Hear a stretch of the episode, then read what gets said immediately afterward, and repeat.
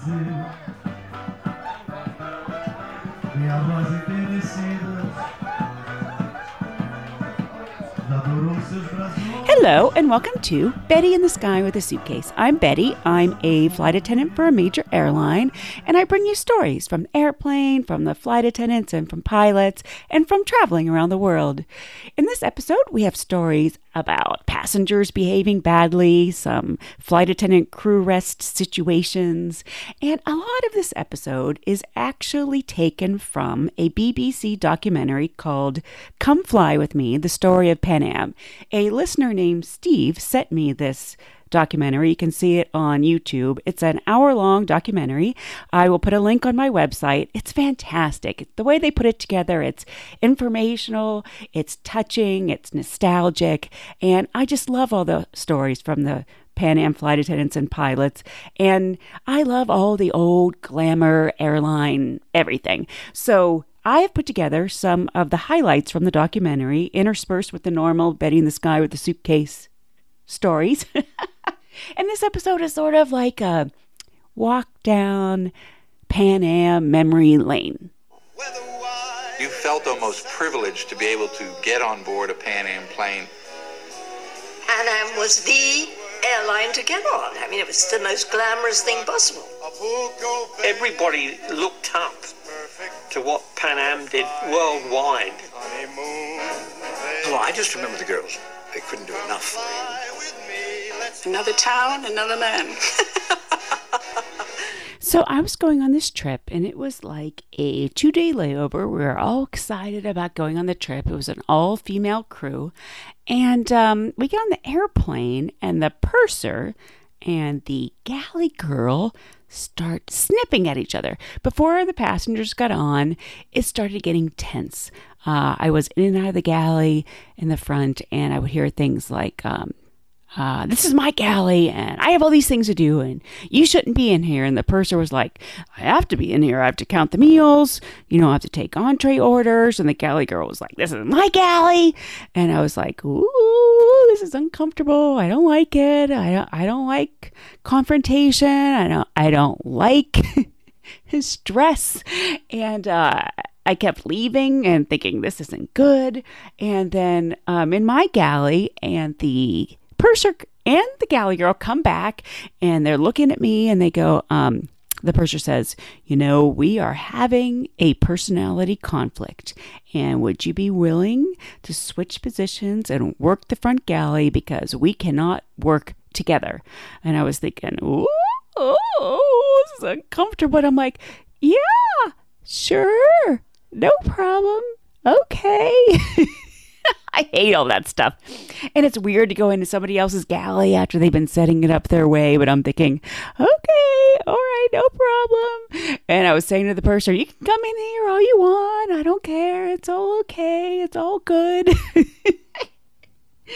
and um, it went fine. I had no problem with the purser. She was a, she was totally pleasant. I don't know what the other girl's problem was, but um, on international flights, after the service is done, half of the crew goes to crew rest and the other half of the crew is awake and working. And at one point, I walked to the back of the airplane and I started talking to the girl back there. And as I'm wont to do, I started telling stories, and the two of us are laughing. I think we were talking for like 15 minutes, and the two of us were having a good old time and laughing. And uh, I said, Oh, you know what? You probably don't even know that we have a personality conflict. And there was silence. And she starts looking at me like, and she says, We do? she thought that I was saying that I had a personality conflict with her. How weird would that be that I am like laughing and talking and all of a sudden say, um, by the way, we have a personality conflict. She's like, We do? And I'm like, no, no, no, not the two of us. it was the purser and the galley girl. That's why I had to switch positions. And she was like, oh boy, because, you know, I thought that was weird.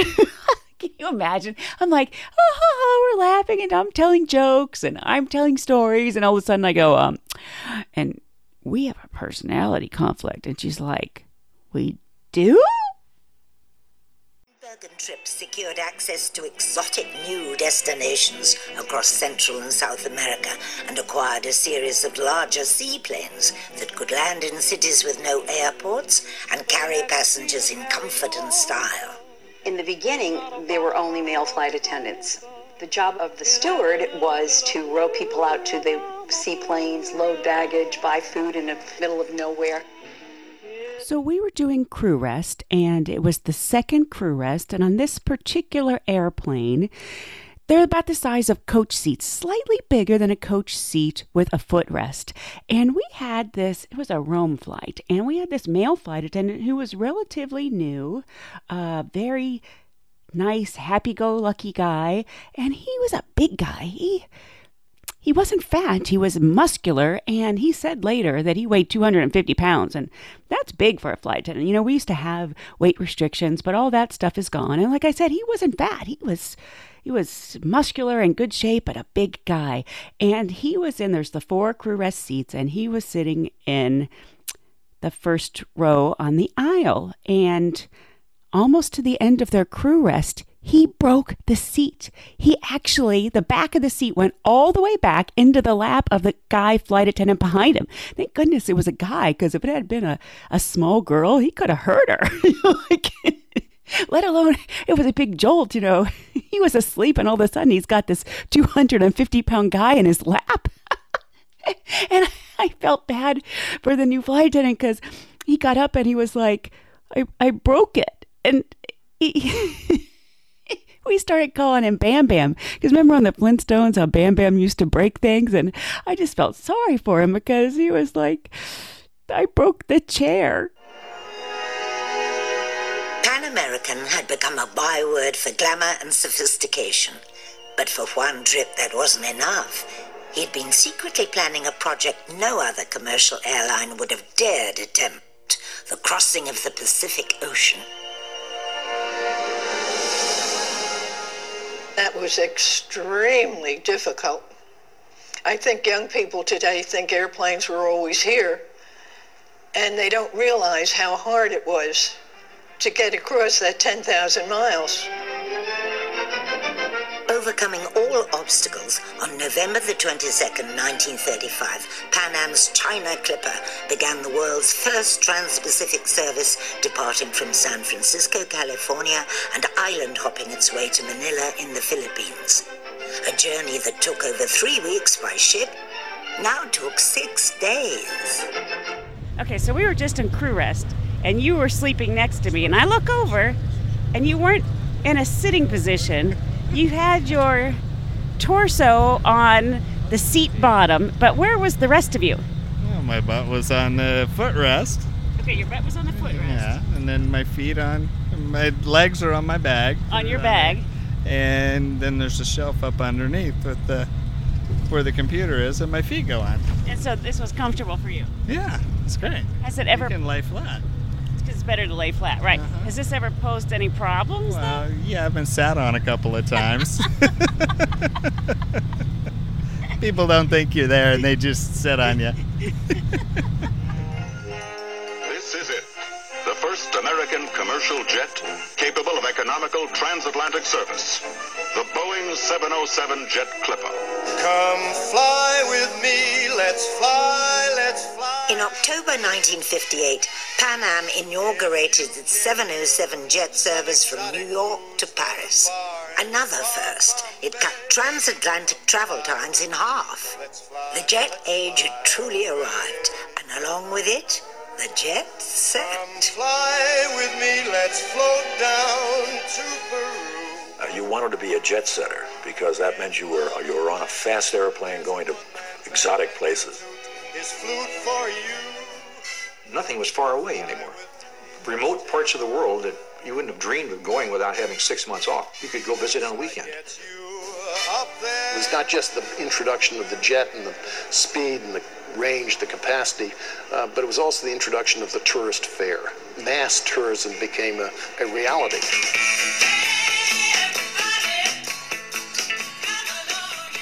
In the last podcast, I told you about this tourist trip that I took on my two day Dublin layover where I, I um, got on a tour bus and I went out to Brú na Bóinne, Newgrange site. It's an old ruin. It's kind of like Stonehenge. It's uh, it was it's way before Stonehenge, before the pyramids, and they built this dome like cathedral structure. And once a year, it gets illuminated inside by the sun, like for the winter solstice at sunrise. And they do this great lottery where they pick like 20 people that can go in there on the winter solstice. And for the 17 minutes a year, the sun is in the perfect location that illuminates the inside of the cathedral.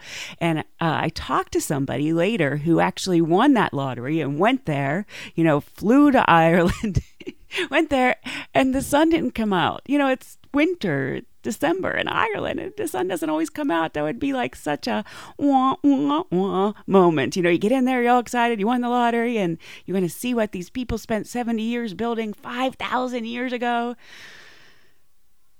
and it's a cloudy day. I'm still going to put in for it. But the interesting thing about that trip that I didn't mention before, which really sort of to me illuminates the life of an airline person, is when I I ran down to the tourist office in Dublin to sign up for this trip the next day, and I'm you know signing up for it, and you had to pay a deposit, and she says to me, um, "So what hotel are you staying at?" I literally was thinking, uh, I know where it is. she was looking at me like, Excuse me, you don't know where you're staying? And I'm like, um, maybe it's on my keys. I'm going through my purse looking. I honestly didn't know what the name of the hotel was. I knew where it was so I could get back to it. But that's the weird thing about, you know, working for the airline. You're in so many hotels and, you know, so many hotels per week and per month. I didn't know the name of it. She's like, You don't know the name of your hotel? I was like, uh, no. Well, it was a very recognizable brand, even to people like me from little towns, and it was supposedly next to Coca Cola in recognition. And they sold Pan Am stuff, you know, people would buy the carrier bags and the little pins and all that kind of stuff. Again, product placement and merchandising well in advance of many other industries. If you notice on Mad Men, uh, Sterling Cooper wants to get the Pan Am advertising account It's like, wow. Everybody who was anybody flew on Pan Am. I know James always did.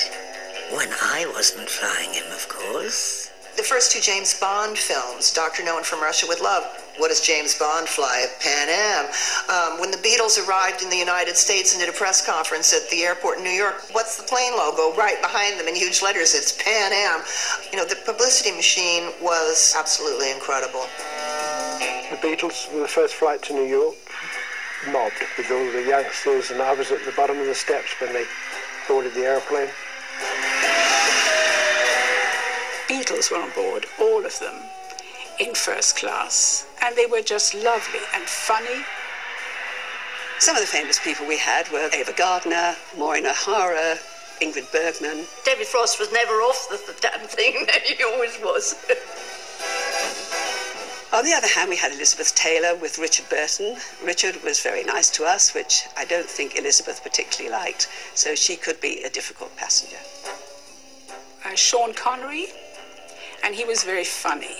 He had nice twinkly eyes. I liked that. You're telling me? The Rat Pack, Frank Sinatra in particular, who was a very difficult passenger, very difficult.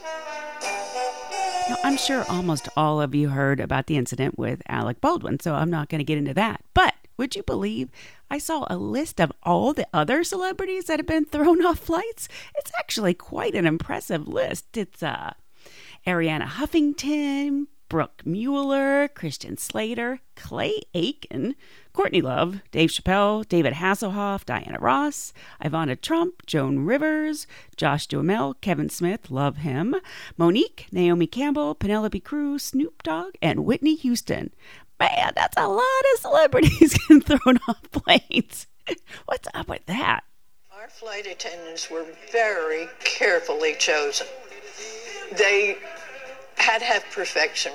They were not looking for little, hi, I'm Sandy, you know, that kind of thing. They were looking for people who were sophisticated or could become so. we had to be of a certain weight, height. I think the the blondes appealed in Scandinavia. They had to speak languages, the girls did. They were an international airline and they wanted to put this over to the public at large. We had our choice of the cream of the crop and we took it.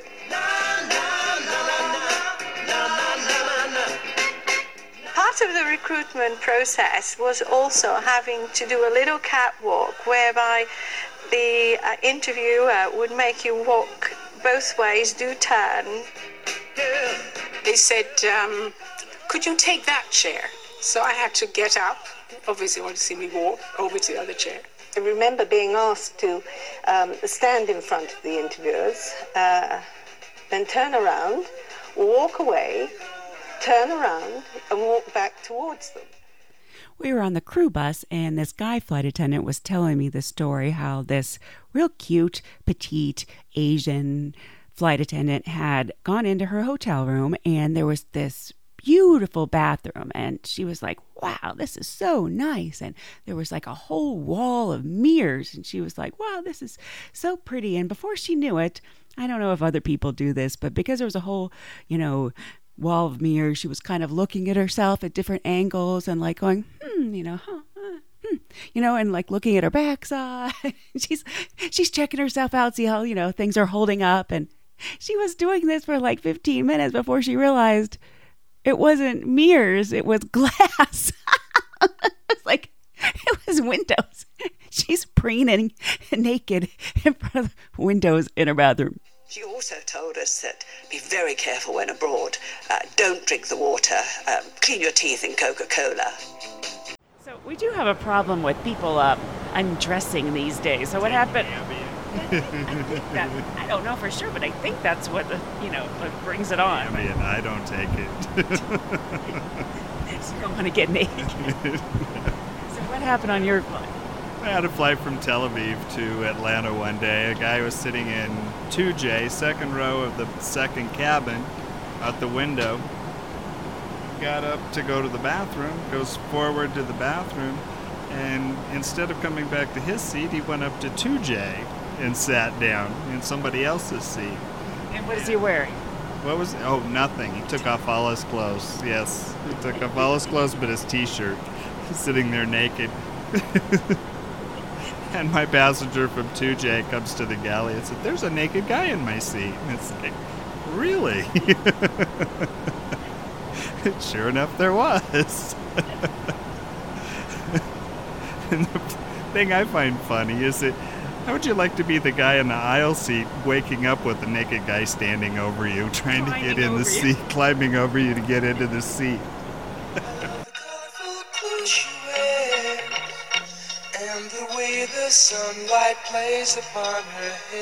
Vital to the image was the uniform.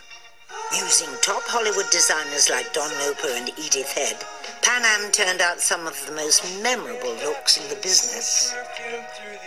First day that I actually had to put the uniform on. My shift was starting at six o'clock in the morning, and from two I couldn't sleep. I was dying to get into that uniform. the uniforms in the 60s was very definitely a uniform. That changed later. We all had exactly the same. In fact, when you see photographs of us on our graduation, it's difficult to pick yourself out. We all looked like clones.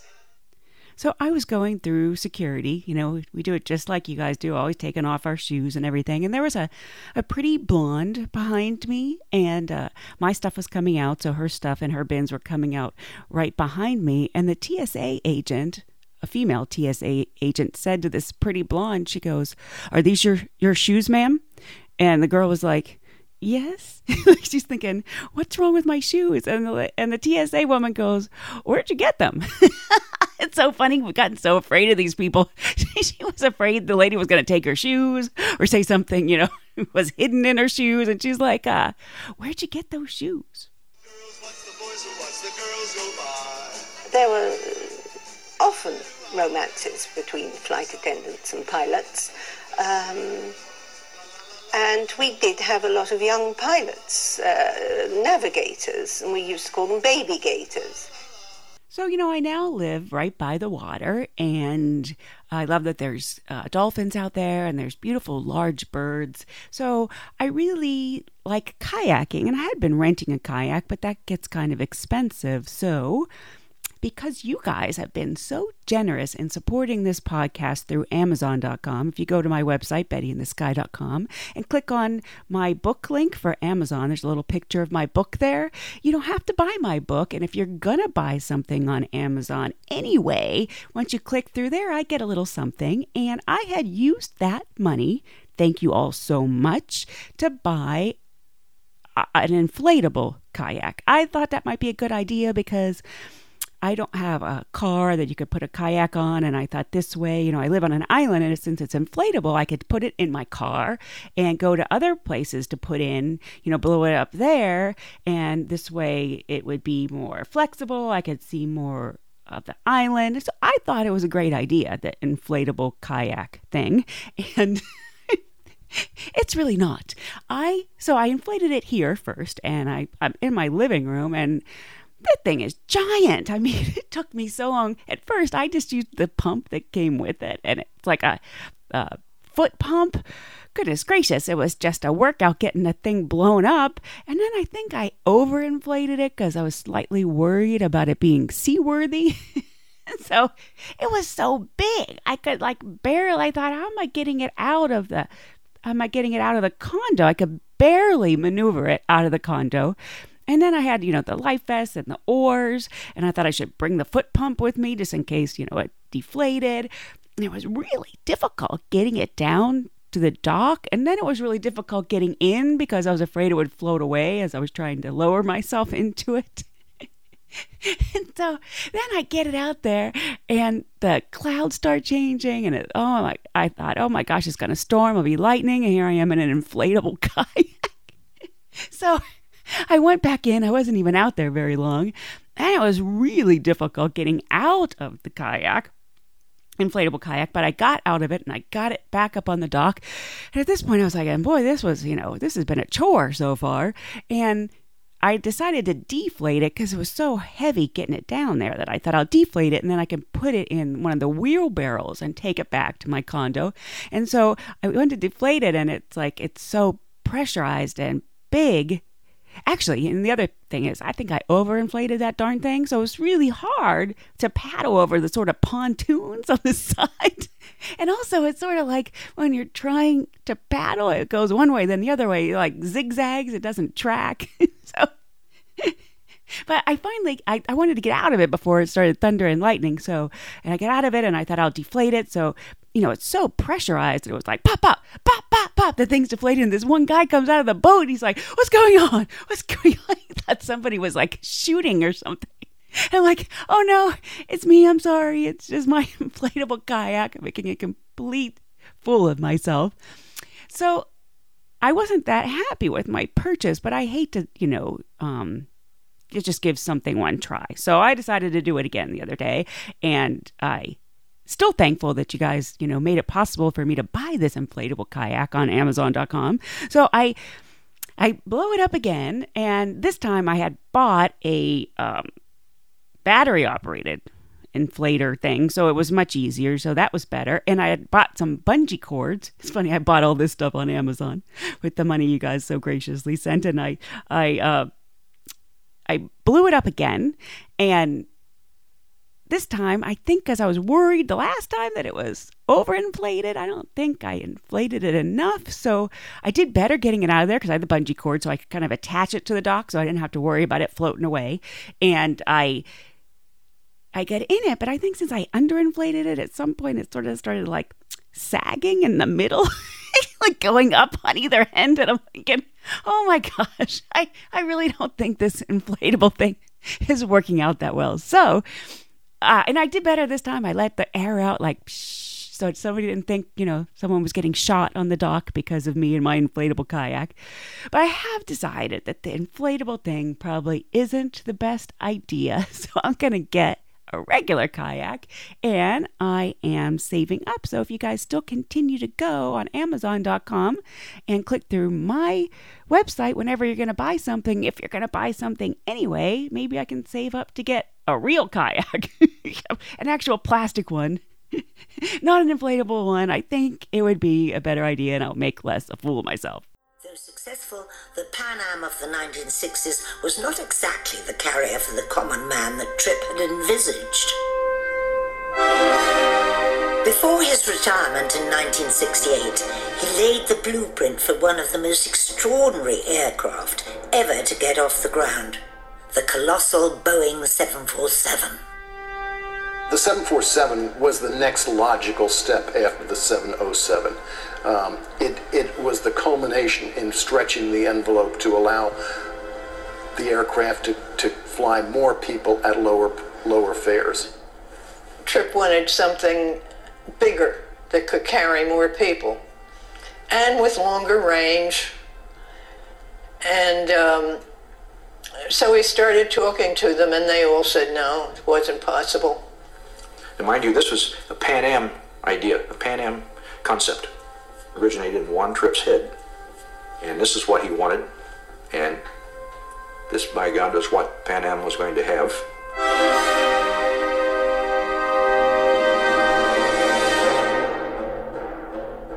Trippe was asking for something impossible. Bill Allen listened. And Dad had this, you know, after the 707, uh, this very, very close relationship with Bill Allen, Bill Allen, who was the chairman of, of Boeing. They were standing just outside the door of Mr. Trippe's office, and um, Bill Allen said, "If you buy it, I'll build it." And Trippe said, "If you build it, I'll buy it." And they shook hands, and that handshake was better than a written contract. So they went ahead and did it.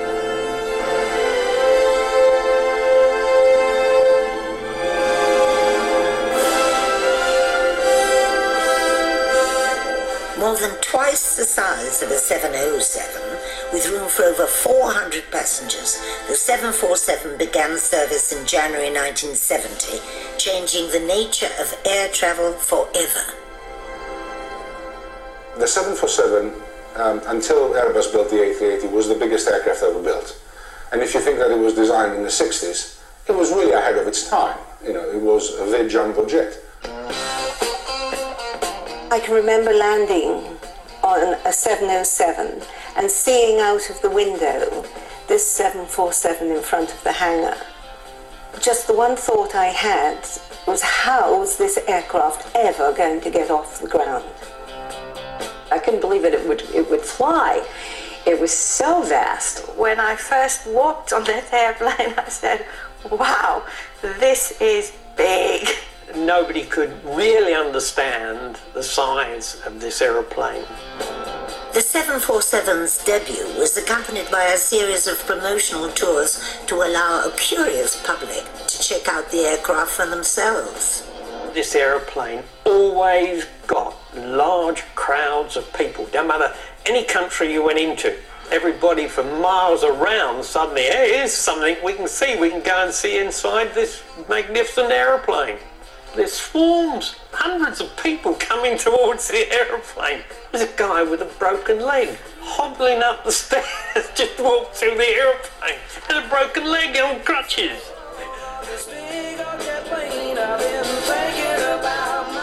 Was really an extension of the United States.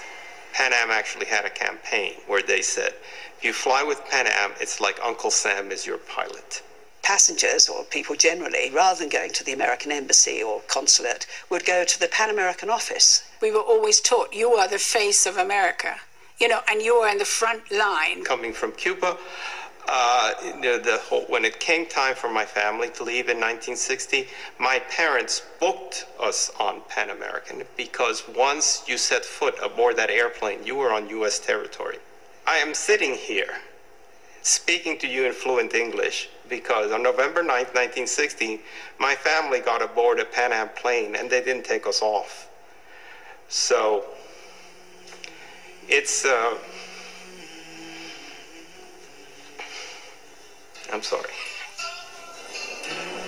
I was flying with this male purser, and he was telling me the week before he was. They had finished the service, lights were off, it was all dark, and one of the female flight attendants had come up to him and said, "Hey, you know, there's a guy at three C's, naked. His pants are off, his underwear off. Every he doesn't have a blanket on. Everything's just hanging out."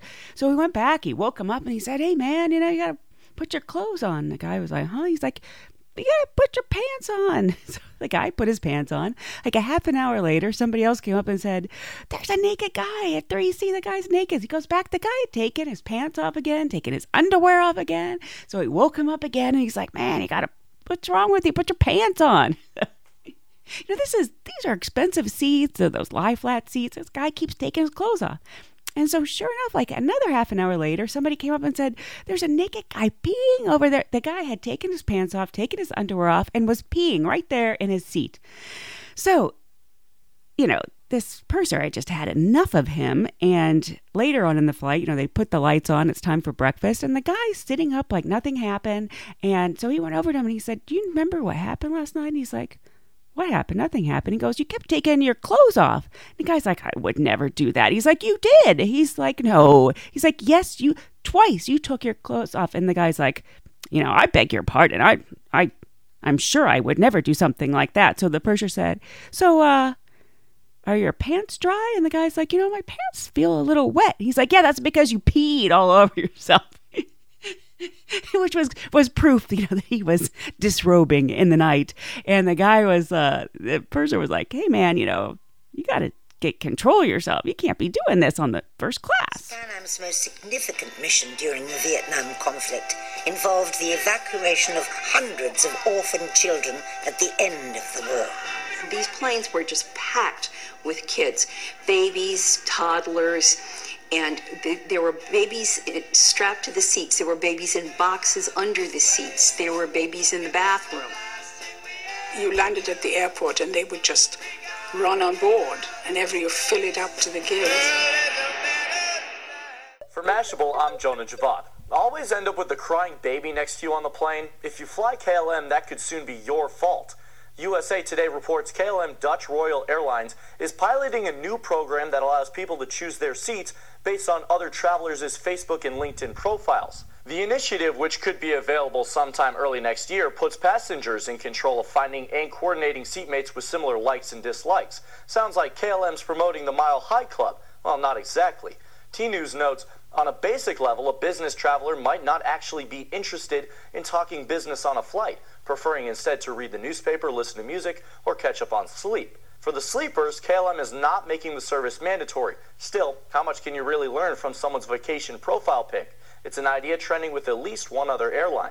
Malaysia Airlines' Facebook service called MH Buddy lets passengers see if they have any Facebook friends on their flight or headed to the same destination. But be careful not to fall for your seatmate. If there's no connection, it might just be a one flight stand. For Mashable, I'm Jonah Javad. Pressures outside the US were also taking their toll. Pan Am's reputation as the flagship US carrier was turning it into a target. Good evening. The hijacking of an American jumbo jet at Karachi Airport jet has ended the gunman began firing indiscriminately inside the plane, hand grenades. A series of terrorist attacks in the 1970s and 80s further damaged Pan Am's reputation. But the final blow came in December 1988 when Pan Am Flight 103 from London to New York exploded mid-air over the Scottish town of Lockerbie. The effect of that was was so calamitous that the, airline could never recover from it. Every night, the news would start off with the same image of the nose of this clipper Maid of the Seas. Blue and white, very clearly Pan Am destroyed airplane. Passengers didn't fly on Pan Am because of all the publicity. Um, and then it just became impossible for them to operate, I guess. Pan Am with its big American flag on the tail now is not is dangerous to your health. In January 1991, the airline that had once ruled the skies declared bankruptcy. Unfortunately, we simply did not have the financial strength to absorb the enormously adverse impact of these external events. I was down in the courthouse at the bankruptcy hearings.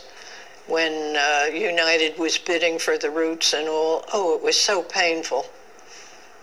And I'm really glad that Mr. Trippe didn't live to see that. He died in 81, and um, Pan Am closed its doors December 4, 91.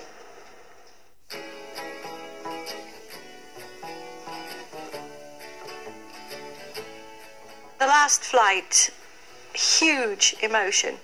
All my bags are packed. I'm ready. Desperate time for us all. And it was the end of an era.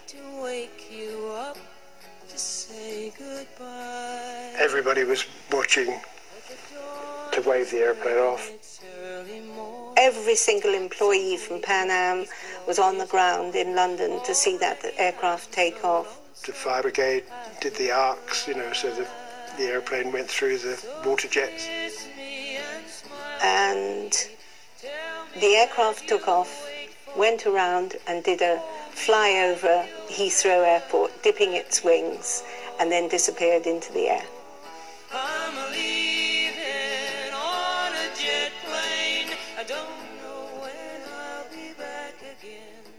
And then at that moment, it was the final goodbye. So I still get quite touched about it because it was very, very emotional. It was very sad for all of us. I can remember just bursting into tears. Bursting into tears. It was a loss of one's life. Just cried my eyes out. and uh, I think a lot of other people did too, you know. It was, uh, it was a funeral, It, um, so it was very emotional.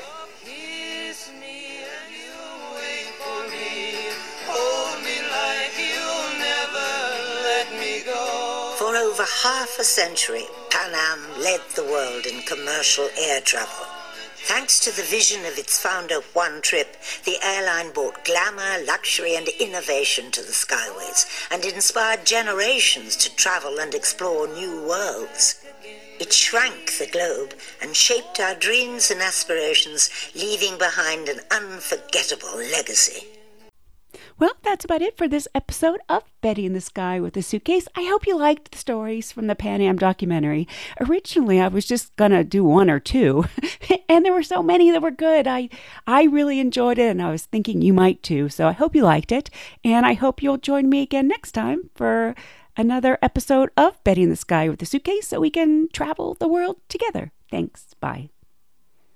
Pan American was much more than a job. Pan American was a family. Just to say that you worked for Pan Am was an honour uh, because you know wherever you went in the world you would see the, the Pan Am blue ball.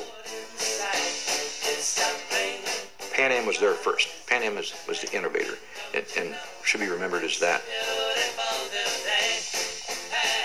Every aspect of commercial aviation, they were considered the best it was an airline like no other. And there never will be any other airline like Pan Am.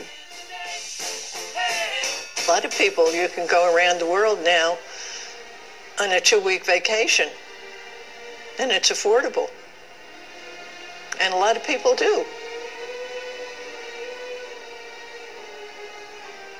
So it was worth it.